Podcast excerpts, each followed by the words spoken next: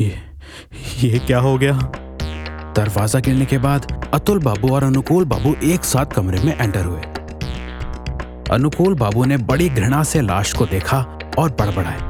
अरे, ये क्या हो गया? भयानक! अश्विनी बाबू ने अपना जीवन अपने आप ही ले लिया। लेकिन अतुल की नज़र लाश पर नहीं थी। उसकी नज़र कमरे की हर एक चीज़ और कमरे के हर एक कोने पर बड़ी तेज कटार की तरह घूम रही थी। उसने पहले चारपाई को देखा। सड़क पर खुलने वाली खिड़की से झाँक कर देखा और हम लोगों के पास आकर धीरे से कहा आत्महत्या नहीं हत्या है। एक जगन्य हत्या। मैं पुलिस को बताने जा रहा हूँ। आप में से कोई किसी चीज़ को हाथ ना लगाए। अनुकूल बाबू बोले क्या बात कर रहे हो अतुल बाबू? हत्या? लेकिन दरवाज़ा तो अंदर से बंद था। और फिर वो देखिए। उन्होंने खून से लथपथ उस तरह की तरफ़ इशारा किया। अतुल ने सिर हिलाते हुए कहा यह जो भी हो लेकिन ये हत्या है। आप लोग यहीं रहिए, मैं पुलिस को बुलाकर लाता हूँ। और वो तेज़ी से बाहर निकल गया। थोड़ी देर बाद पुलिस वहाँ आ गई। पुलिस ने हमसे पूछताछ शुरू की, जिसमें नौकर और रसोईया भी शामिल था। लेकिन किसी के भी बयान से ये नहीं पता लग पाया कि उनकी हत्या क्यों हुई। अश्विनी बाबू तो बड़े सीधे साधे इंसान थे। घर से दफ्तर और दफ्तर से घर। और उनका कोई दोस्त भी नहीं था। वो हर शनिवार को अपने घर पर जाया करते थे। और ये क्रम पिछले 10-12 सालों से यूँ ही चलता आ रहा था। पिछले कुछ समय से वो डायबिटीज़ से ग्रस्त थे। बस ऐसे ही कुछ बातों का पता चल पाया। डॉक्टर साहब ने भी अपना बयान दिया। जो कुछ भी उन्होंने कहा, उससे अश्विनी बाबू की मौत और रहस्यमय बन गई। उन्होंने कहा, जी, अश्विनी बाबू हमारे साथ पिछले बारह सालों से रह रहे थे। जहाँ तक मैं जानता हूँ, बड़े सीधे साधे आदमी थे। ना कोई नशे के आदि थे, ना कोई और शौक। पिछले कुछ महीनों से उन्हें डायबिटीज़ की शिकायत थी। इसीलिए मैं उनका इलाज कर रहा था। ऐसे तो कोई परेशानी नहीं थी। पर कल पहली बार मैंने उनका व्यवहार कुछ असामान्य पाया। कल सुबह लगभग नौ बजकर पैंतालीस मिनट पर मैं अपने कमरे में बैठा था। तब एकाएक अश्विनी बाबू आए और बोले, डॉक्टर, मैं प्राइवेट में आपसे कुछ बात करना चाहता हूँ। मैंने उन्हें आश्चर्य से देखा। वो काफ़ी परेशान दिखाई दे रहे थे। मैंने पूछा, क्या बात है? उन्होंने चारों तरफ़ देखा और आहिस्ता से बोले, अभी नहीं, फिर कभी। और जल्दबाजी में वहाँ से निकल गए। शाम को अजीत बाबू, अतुल बाबू और मैं बात कर रहे थे। तब अजीत बाबू ने पीछे मुड़कर देखा कि अश्विनी बाबू दरवाजे के पीछे छुपकर हमारी बातें सुन रहे हैं। जब हमने उन्हें पुकारा तो वो बहाना बनाकर वहाँ से निकल गए। हम सभी सोच में पड़ गए, कि आखिर हुआ क्या है? तब लगभग दस बजे वो मेरे कमरे में आए। बड़े परेशान दिखाई दे रहे थे। उन्होंने घुसते ही दरवाज़ा बंद कर लिया और कुछ देर तक बड़बड़ाते रहे। बोल रहे थे कि उन्हें भयंकर सपने आ रहे हैं और उन्हें कुछ भयानक रहस्यों का पता लगा है। मैंने उन्हें शांत करने का प्रयास किया, पर वो बोलते गए। आखिरकार मैंने उन्हें सोने की दवा देकर कहा कि आज रात इसे खाकर वो सो जाए। मैं कल सुबह आपकी बात पक्का सुनूँगा। वो दवा लेकर अपने कमरे में ऊपर चले गए थे। ये आखिरी बार था जब मैंने उन्हें देखा और फिर सुबह ये हो गया। लग तो रहा था कि उनका मानसिक संतुलन गड़बड़ाया हुआ है, पर सपने में भी नहीं सोचा था कि वो कुछ ऐसा कर बैठेंगे। जब अनुकूल बाबू ने अपना बयान खत्म किया तो इंस्पेक्टर ने उनसे पूछा तो आपका कहना है कि यह आत्महत्या है? अनुकूल बाबू ने कहा, और क्या हो सकता है? फिर भी अतुल बाबू का कहना है कि यह आत्महत्या नहीं, कुछ और है। अब शायद वो इस बारे में ज़्यादा जानते होंगे। आप ही पूछ लीजिए। इंस्पेक्टर ने अतुल की ओर मुड़कर कहा, अतुल बाबू, आप ही है ना? आप कह रहे हैं कि यह आत्महत्या नहीं, हत्या है। इसके पीछे कोई खास वजह? जी हाँ। कोई भी आदमी इतनी बेरहमी से अपना गला नहीं काट सकता। आपने लाश देखी है? जरा सोचिए यह असंभव है। इंस्पेक्टर कुछ देर तक सोचता रहा फिर उसने पूछा हम्म, क्या आपको आइडिया है कि इसके पीछे कौन हो सकता है? जी नहीं। और हत्या की वजह? अतुल ने खिड़की की तरफ़ इशारा करते हुए कहा यह खिड़की यही हत्या का कारण है। इंस्पेक्टर एकाएक चौंका और पूछा खिड़की हत्या का कारण है? आपका मतलब हत्यारा इस खिड़की से अंदर आया। नहीं, हत्यारा तो दरवाजे से ही अंदर घुसा है। इंस्पेक्टर ने अपनी हँसी रोकते हुए कहा, शायद आपको ध्यान नहीं है कि दरवाज़ा अंदर से बंद था। मुझे बिल्कुल याद है। थोड़ा मज़ाक के अंदाज में इंस्पेक्टर बोला तो क्या अश्विनी बाबू ने हत्या के बाद दरवाज़ा बंद कर दिया? जी नहीं, हत्यारे ने हत्या के बाद कमरे से बाहर आकर दरवाज़ा लॉक कर दिया। ये कैसे पॉसिबल है? अतुल मुस्कुराया और कहा, बड़ा आसान है। जरा तसल्ली से सोचिए, आपको सब समझ आ जाएगा। इस सब के बीच अनुकूल बाबू ने दरवाजे को आगे पीछे से देखा और बोले, ये सही है, बिल्कुल सही है। दरवाज़ा आसानी से अंदर और बाहर दोनों से बंद हो सकता है। हम लोगों ने ध्यान नहीं दिया। ये देखिए, इसमें विदेशी लॉक लगा है। अतुल ने कहा, दरवाजे में लॉक लग जाता है। अगर आप बाहर से लॉक लगाते तो अंदर से खोले बिना वो खुल नहीं सकता। इंस्पेक्टर बड़े अनुभवी व्यक्ति थे। गहरी सोच में वो अपनी ठोड़ी को उंगली से रगड़ते हुए बोले, ये मुमकिन है, लेकिन एक बात अभी भी उलझी हुई है। क्या इसका कोई सबूत है कि अश्विनी बाबू ने रात को दरवाज़ा खुला ही छोड़ दिया था? अतुल बोला, नहीं, सच्चाई यह है कि उन्होंने दरवाज़ा लॉक कर दिया था। इसका सबूत है। मैंने अतुल की इस बात पर कहा। अतुल सही कह रहे हैं, क्योंकि मैंने दरवाज़ा बंद करने की आवाज़ सुनी थी। इंस्पेक्टर ने कहा, क्या आप लोगों को यहाँ किसी पर शक है? उसने सभी को बारी बारी से देखना शुरू कर दिया। हम सभी ने अपनी गर्दन हिलाकर इनकार कर दिया। अनुकूल बाबू ने कहा, देखिए सर, आप शायद जानते ही होंगे, इस इलाके में आए दिन हत्या होना कोई बड़ी बात नहीं है। अभी परसों ही एक हत्या हमारे घर के ठीक सामने हुई थी। मेरा मानना है कि ये सारी हत्याएँ एक दूसरे से जुड़ी हुई हैं। अगर एक का पता लग जाए तो सभी का रहस्य उजागर हो जाएगा।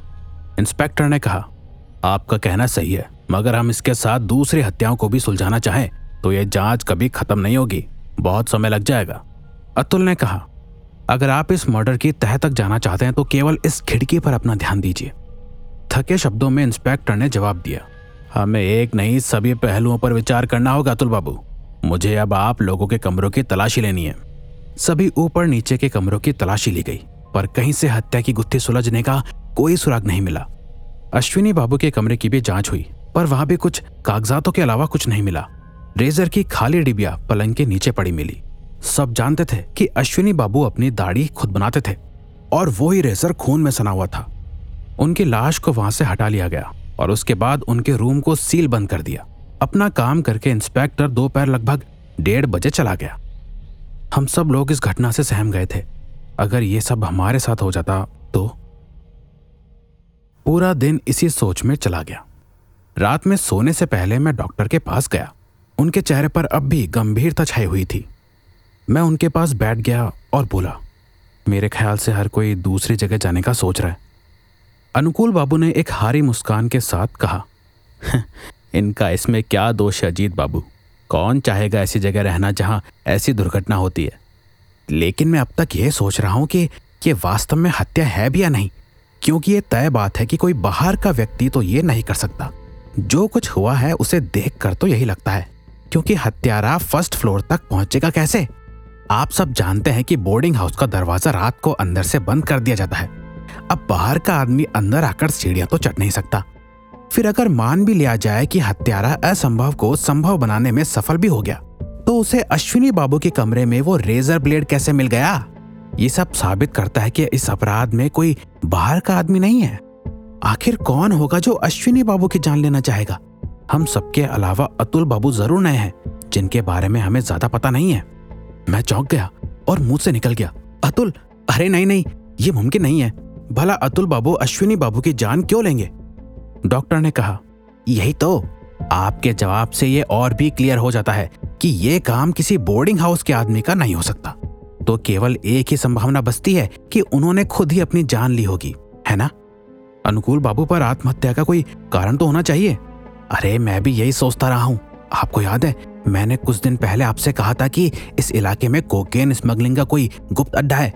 कोई नहीं जानता कि उसका मुखिया कौन है। डॉक्टर ने आहिस्ता से कहा, अब सोचिए कि अश्विनी बाबू उस अड्डे के मुखिया थे। मुझे आश्चर्य के साथ उदासी भी हुई। मैंने कहा, क्या ये कैसे हो सकता है? डॉक्टर ने कहा, दुनिया में कुछ भी असंभव नहीं है। अरे, मेरा तो शक और बढ़ जाता है जब मैं अश्विनी बाबू की बातों पर ध्यान देता हूँ। कल रात पता नहीं क्या क्या कह रहे थे। खुद से ही घबराए हुए थे। और डायबिटीज़ वो अलग। जब कोई आदमी खुद ही दहशत में होता है तो अक्सर अपना मानसिक संतुलन खो बैठता है। क्या पता उन्होंने इस सब के कारण आत्महत्या कर ली। जरा सोचिए। मैं डॉक्टर की तरफ़ देखता रहा। उनकी बातें सुनकर मेरा दिमाग चकरा गया था। इसलिए मैंने कहा, मैं नहीं जानता अनुकुल बाबू। इन सब बातों से मुझे कुछ समझ नहीं आ रहा। मेरे हिसाब से आपको पुलिस से बात करनी चाहिए। डॉक्टर उठे और बोले, मैं कल करूँगा। जब तक ये मामला सुलझ नहीं जाता, मुझे चैन नहीं मिलेगा। उसके बाद दो तीन दिन गुजर गए।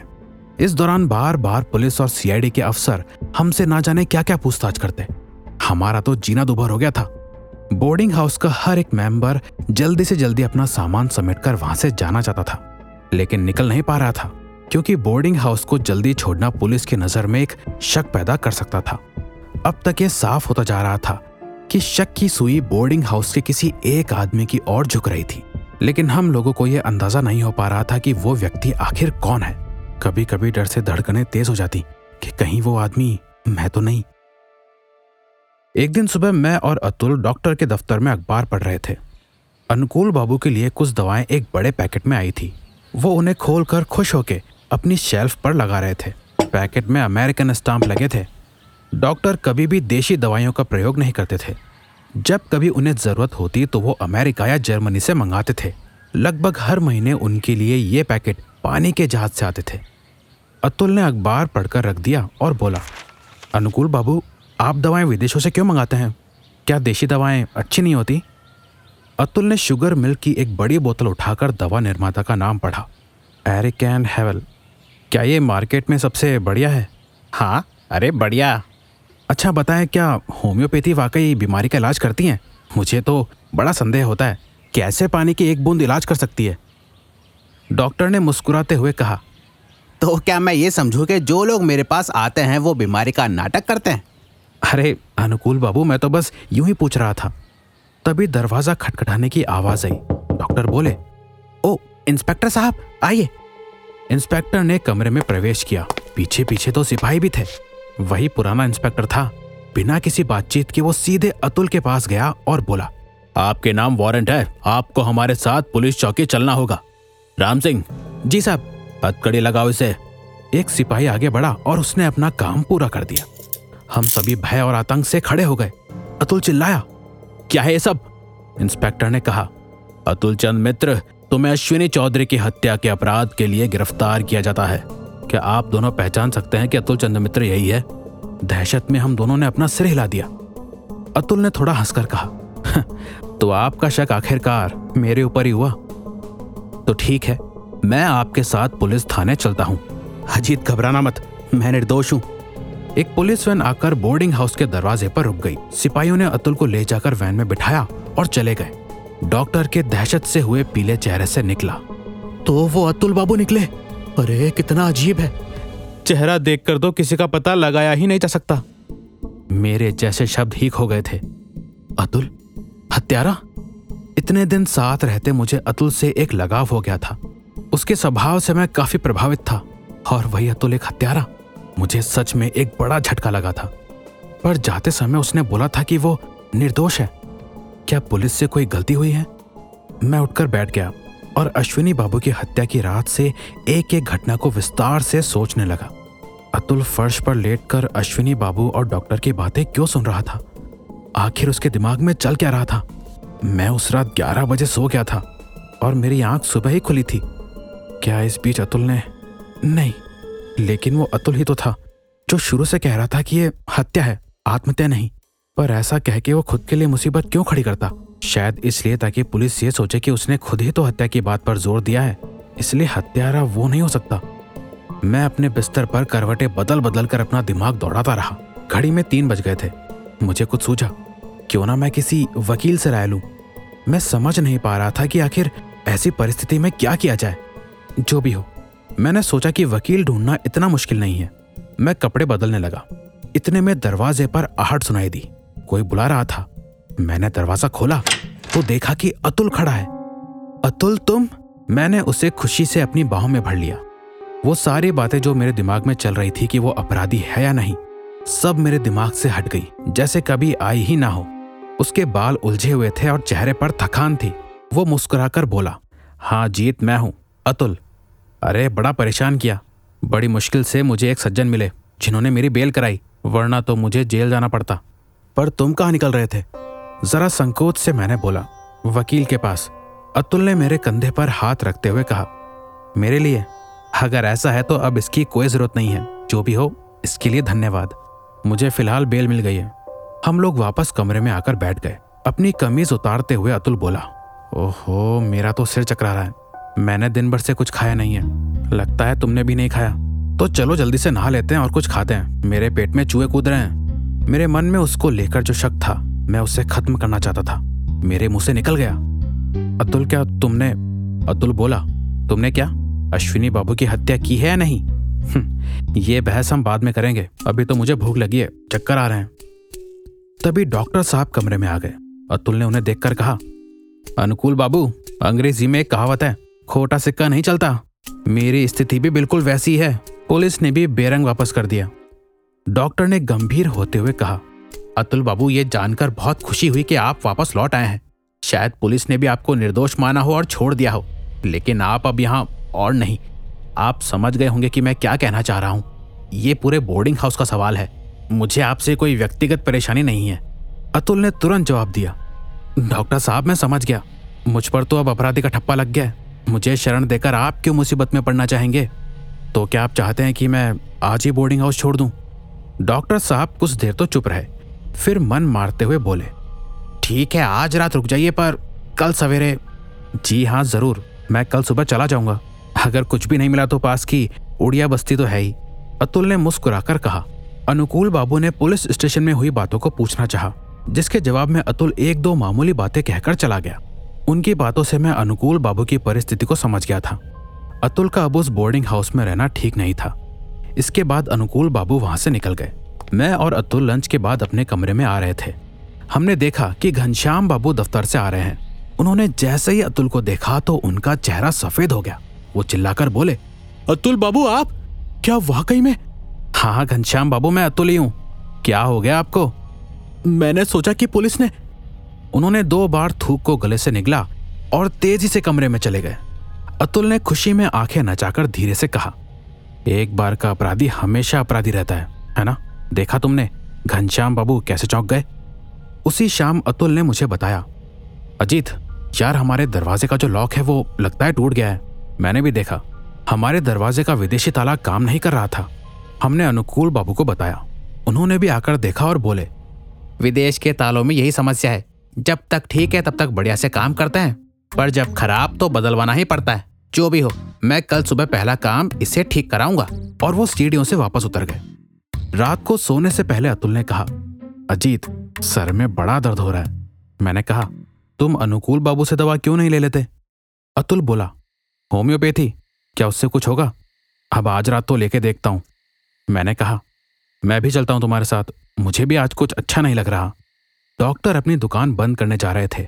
अतुल बोला, हम लोग आपकी दवा लेने आए हैं, मुझे बड़े ज़ोर से सिर में दर्द हो रहा है, कुछ दवा दीजिए ना। डॉक्टर साहब ने खुश होते हुए कहा अरे ज़रूर, आओ। ये कुछ नहीं थोड़ी सी बदहजमी है, जो आपको परेशान कर रही है। बैठिए, मैं अभी आपको एक डोज देता हूँ। उन्होंने अपनी शेल्फ से कुछ दवाइयाँ निकाली। एक पुड़िया बनाकर दी और बोले, जाइए, इसे खाकर सो जाइए। आपको याद भी नहीं रहेगा कि आपको सिरदर्द था भी या नहीं। अजीत बाबू, आप भी कुछ बुझे बुझे लग रहे हैं। क्यों ना मैं आपको भी कोई दवाई दे दूँ? सुबह बड़ा ताज़ा महसूस करेंगे। हम दवा लेकर वापस जा रहे थे कि अतुल ने अनुकूल बाबू से पूछा क्या आप किसी ब्योमकेश बख्शी नाम के आदमी को जानते हैं? थोड़ा चौंक कर अनुकूल बाबू बोले। नहीं तो ये कौन है? अतुल ने कहा, मैं भी नहीं जानता। मैंने इनका नाम आज पुलिस थाने में सुना। मुझे लगता है कि वही इस केस के इंचार्ज हैं। डॉक्टर ने दोबारा सिर हिलाकर कहा, नहीं, मैंने ये नाम कभी नहीं सुना। अपने कमरे में लौटने के बाद मैंने अतुल से कहा, अतुल, अब तुम्हें मुझे सब कुछ बताना होगा। क्या? सब कुछ बताऊँ? देखो तुम मुझसे कुछ छुपा रहे हो। लेकिन ये नहीं चलेगा। तुम्हें मुझे सब कुछ बताना होगा। अतुल कुछ देर तक शांत रहा, फिर एक नज़र दरवाजे पर डालकर वो बोला अच्छा ठीक है, मैं बताता हूँ। आओ इधर बैठो। मैं भी सोच रहा था कि अब समय आ गया है कि तुम्हें भी कुछ बता दिया जाए। मैं उसके बेड पर बैठ गया। अतुल भी दरवाज़ा बंद करके मेरे पास ही बैठा। मेरे हाथ में दवा की पुड़िया थी। मैंने सोचा कि मैं इसे खा लूँ, फिर उसकी बातें सुनूं। लेकिन जैसे ही मैं दवा खाने को उठा, उसने टोक दिया अजीत उसे अभी रहने दो। पहले मेरी कहानी सुन लो, फिर उसे ले लेना। उसने लाइट बुझा दी और मेरे कान के पास आकर आहिस्ता से अपनी कहानी सुनाने लगा। मैं चुपचाप दहशत में और कभी प्रशंसा में पूरी कहानी सुनता रहा। करीब पौन घंटे के बाद अपनी आधी कहानी सुनाकर अतुल बोला, आज के लिए इतना काफ़ी है, बाकी कल सुनाऊँगा। अतुल ने घड़ी के चमकते डायल को देखा और कहा, अभी काफ़ी समय है, दो बजे से पहले कुछ नहीं होगा, क्यों ना तब तक नींद ले लें? मैं समय होने पर जगा दूँगा। लगभग डेढ़ बजे मैं जागा हुआ लेटा था। मेरे कान इतने चौकन्ने थे कि मुझे अपने दिल की धड़कन भी साफ़ सुनाई दे रही थी। मैंने अपने हाथों में वो चीज़ जकड़ी हुई थी जो अतुल ने मुझे दी थी। अंधेरे में सन्नाटे के अलावा कुछ नहीं था। एकाएक मेरे कंधे पर अतुल के हाथ से मैं तैयार हो गया। ये इशारा हमने पहले ही तय कर लिया था। मेरी सांस धीमी और गहरी हो गई, जैसे एक सोए हुए आदमी की होती है। मुझे लग रहा था कि वो घड़ी अब आ गई है। कब दरवाज़ा खुला, मुझे पता ही नहीं चला। लेकिन एकाएक अतुल के बेड पर एक धमाका हुआ और कमरे में रोशनी हो गई। मैं हाथ में लोहे की छड़ लेकर झपट्टे के साथ खड़ा हो गया। मैंने देखा कि अतुल हाथ में रिवॉल्वर लिए और दूसरे हाथ से लाइट के स्विच को दबाए खड़ा है। अतुल के बेड के पास घुटनों के बल झुके हुए अनुकूल बाबू अतुल को ऐसे घूर रहे थे जैसे एक घायल शेर अपने शिकारी को घूरता है। अतुल की आवाज़ गूंजी। क्या दुर्भाग्य है अनुकूल बाबू? आप जैसा अनुभवी व्यक्ति आखिरकार एक तकिए में ही घोप पाया। जरा भी हिलने की कोशिश मत कीजिएगा और छुरा फेंक दीजिए। जरा भी हिले तो गोली चला दूँगा। अजीत, जाकर खिड़की खोल दो। देखो बाहर पुलिस खड़ी इंतज़ार कर रही है। डॉक्टर मौका देखकर दरवाजे की ओर झपटा, लेकिन अतुल के मज़बूत हाथ का एक मुक्का उसके जबड़े पर लगते ही वो गिर पड़ा। डॉक्टर उठ बैठा और बोला, ठीक है, मैं भागने की कोशिश नहीं करूँगा। लेकिन ये तो बता दो कि मुझ पर किस बात का अपराध लगेगा। उसकी लिस्ट बनाने में बहुत टाइम लगेगा, डॉक्टर। फ़िलहाल पुलिस ने आपकी पूरी चार्जशीट बना ली है और समय आने पर आपको मिल भी जाएगी। लेकिन अभी के लिए उसी समय पुलिस इंस्पेक्टर कमरे के अंदर आते हुए दिखा और उसके पीछे सिपाही अतुल ने अपनी बात जारी रखते हुए कहा, अभी के लिए मैं आपको सत्यान्वेशी व्योमकेश बख्शी पर हमला करने और उनकी हत्या करने की कोशिश के लिए पुलिस को सौंपता हूँ। इंस्पेक्टर यह है अपराधी। इंस्पेक्टर ने बिना कुछ कहे अनुकूल बाबू के हाथों में हथकड़ी पहना दी। डॉक्टर ने खूंखार आँखों से देखा और बोला, ये षड्यंत्र है। इस व्योमकेश बख्शी और पुलिस ने मिलकर मुझे झूठे केस में फंसाया है। लेकिन आपको छोड़ूँगा नहीं। देश में कानून है और मेरे पास पैसे की भी कमी नहीं है। अतुल ने कहा, ज़रूर कीजिए। आखिर बाज़ार में कोकेन के अच्छे पैसे तो मिलते ही होंगे। डॉक्टर ने अपना चेहरा बिगाड़ते हुए बोला, इस बात का क्या सबूत है कि मैं कोकेन का धंधा करता हूँ? ज़रूर है, अनुकूल बाबू। इन शुगर मिल्क की बोतलों में क्या है? डॉक्टर ऐसे चौंका जैसे उसके पैर के नीचे सांप आ गया हो। पर बोला कुछ नहीं। उसकी आँखों से अतुल के लिए क्रोध की चिंगारियाँ निकलती रही। ऐसा लग रहा था कि जैसे वो अनुकूल बाबू नहीं, कोई और है। ये उनकी छवि नहीं थी। सज्जनता के भेष में एक खूंखार हत्यारा निकल आया था। ये सोचकर कि मैंने पिछले कुछ महीने इस व्यक्ति के साथ काटे हैं, मेरे तो रोंगटे खड़े हो गए। अतुल ने पूछा डॉक्टर, अब ये बताओ कि आपने हमें कल रात दवा क्या दी थी? ठीक है, चलिए अब आप नहीं बताएँगे तो कोई फ़र्क नहीं पड़ता। केमिकल टेस्ट सब कुछ बता देगा। उसने अपना सिगार जलाया और बिस्तर पर सहारा लेकर बैठ गया और बोला, इंस्पेक्टर, आप मेरा बयान ले लीजिए। एफआईआर बनने के बाद डॉक्टर के रूम की तलाशी हुई, जिसमें कोकेन से भरी दो बड़ी बोतलें पाई गई। डॉक्टर पूरे समय चुप रहा। लगभग सुबह होने वाली थी, जब डॉक्टर और उसके माल के साथ पुलिस वहाँ से निकल गई। अतुल बोला हाँ ये पूरी रात कैसे कटी है मुझे पता है। अजीत, क्यों ना तुम तो मेरे घर चलकर एक कप चाय पी लो। हम लोग हैरिसन रोड पे स्थित तीन मंजिली इमारत के सामने उतरे। घर के बाहर गेट पर लगी पीतल की प्लेट पर लिखा था, ब्योमकेश बख्शी सत्यान्वेशी द इनक्विजिटर। ब्योमकेश जरा तकल्लुफ से बोला, अरे, बाहर क्यों खड़े हो? अंदर तो आओ, पता नहीं क्या सोच रहे हो? मैंने पूछा, ये सत्यान्वेशी द इंक्विजिटर ये मामला क्या है? उसने कहा यह है मेरी पहचान। मैं जासूस शब्द पसंद नहीं करता और जाँच पर्यवेक्षक तो उससे भी बेकार है। इसीलिए मैं अपने आप को सत्यान्वेशी अर्थात सच की खोज करने वाला कहता हूँ। इसीलिए मैंने घर के बाहर ये लगवाया। ब्योमकेश इमारत की पूरी दूसरी मंजिल में रहता था। कुल मिलाकर चार से पाँच विशाल कमरे थे, जो बड़े अच्छे तरीके से सजे हुए थे। मैंने पूछा, क्या तुम यहाँ अकेले ही रहते हो? उसने कहा हाँ बस मेरा सेवक है, पुतीराम। मेरे साथ ही रहता है। और मुझे यहाँ रहते हुए एक साल हो गया इसी बीच पुतीराम ने स्टोव जलाकर हमारे लिए चाय बना दी थी। व्योमकेश ने गर्मा गर्म चाय की चुस्की लेते हुए कहा मैं समझता हूँ। कुछ दिन जो मैंने भेस बदल कर तुम्हारे यहाँ बिताए वो बड़े अलग रहे। लेकिन आखिरी दिनों में डॉक्टर ने हमें पकड़ लिया था। आ, हमें नहीं मुझे। और इसके लिए मैं जिम्मेदार था। मैंने पूछा वो कैसे? खिड़की के बारे में मैंने ही पहली बार बताया था। और वहीं उन्हें शक हो गया। अरे भाई अब भी नहीं समझे। अरे अश्विनी बाबू ने इसी खिड़की से मैंने उसकी बात रोकते हुए कहा, ऐसे नहीं, अब कहानी शुरू से बताओ। व्योमकेश ने चाय की दूसरी चुस्की लेते हुए कहा, आधी तो मैंने तुम्हें कल रात सुना दी थी, अब आगे सुनो। तुम्हारे इलाके में आए दिन जो मर्डर्स हो रहे थे, उनको लेकर पुलिस काफ़ी परेशान थी। एक तरफ़ से सरकार का दबाव था और दूसरी तरफ़ से प्रेस अपना अभियान चलाया जा रही थी और जरा भी मौका मिलने पर प्रेस सरकार का गला पकड़ रही थी। ऐसी कंडीशन में मैंने पुलिस कमिश्नर से टाइम मांगा और उन्हें बताया कि मैं एक प्राइवेट डिटेक्टिव हूँ। और मुझे पूरा विश्वास है कि मैं इन हत्याओं के पीछे का रहस्य पता लगा सकता हूँ। काफ़ी चर्चा के बाद कमिश्नर ने मुझे परमिशन दे दी और मैं इस मामले की छानबीन में लग गया। शर्त केवल ये थी कि ये बात सिर्फ़ कमिश्नर और मेरे बीच में ही रहेगी। और ऐसे में तुम्हारे बोर्डिंग हाउस में आया। इन्वेस्टिगेशन के लिए ये ज़रूरी था कि मुझे काम करने के लिए एक ऐसी जगह मिले जो वारदात के पास हो। उस टाइम मुझे ये नहीं पता था कि कोकेन का धंधा इसी बोर्डिंग हाउस से चल रहा है। मुझे शुरू से डॉक्टर स्वभाव से बड़े सज्जन पुरुष लगे। मुझे तो ये भी लगा कि होम्योपैथी जैसा पेशा गैर कानूनी कोकेन स्मगलिंग को रोकने के लिए बहुत ही कारगर चीज़ है। पर तब तक मुझे कोई आइडिया नहीं था कि इस गैंग का लीडर कौन हो सकता है। मुझे पहली बार डॉक्टर पर शक अश्विनी बाबू की मौत के एक दिन पहले हुआ। शायद तुम्हें याद हो कि उस दिन हमारे बोर्डिंग हाउस के सामने एक लाश मिली थी। जब डॉक्टर ने सुना कि जो आदमी मरा है, उसकी धोती के फेटे में से एक हज़ार के नोट मिले हैं तो एक बार के लिए उसके मुँह पर लालच के भाव दिखे। उसके बाद से मेरा ध्यान उन्हीं पर रहा।